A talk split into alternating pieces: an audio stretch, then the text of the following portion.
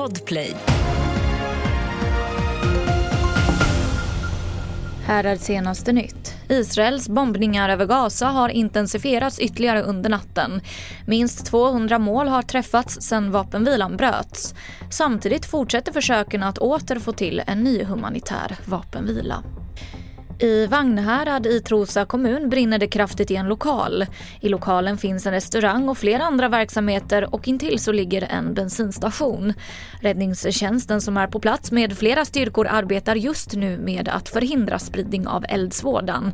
Det finns i nuläget inga uppgifter om skadade. Vi fick in larmet vid cirka halv fem i morse och eh, när vi kom dit, fullt utvecklad brand. Taket hade redan rasat ner en bit. Vi har hållit på sedan dess att försöka begränsa branden till pizzerian. Men den är sammanbyggd med en stor ICA Supermarket och eh, det har brunnit genom taket så att troligtvis kommer vi inte klara eh, byggnaden. Det sa Henrik Dewon Thorén som är vakthavande befäl vid räddningstjänsten. Och det blev 18-åriga Kimberly Wanioni som igår vann Idol här i TV4. Hon fick fler tittarröster än Saga Ludvigsson i finalen som avgjordes i Avicii Arena. Det var en märkbart tagen Kimberly som fick framföra årets nyskrivna vinnarlåt Won't Be Sorry. Mer nyheter på tv4.se. Jag heter Emily Olsson.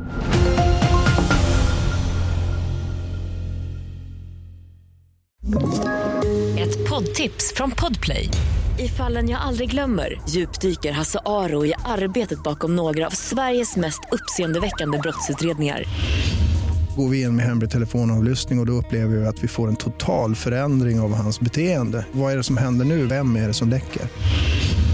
Och så säger han att jag är kriminell, jag har varit kriminell i hela mitt liv men att mörda ett barn, där går min gräns. Nya säsongen av Fallen jag aldrig glömmer på Podplay.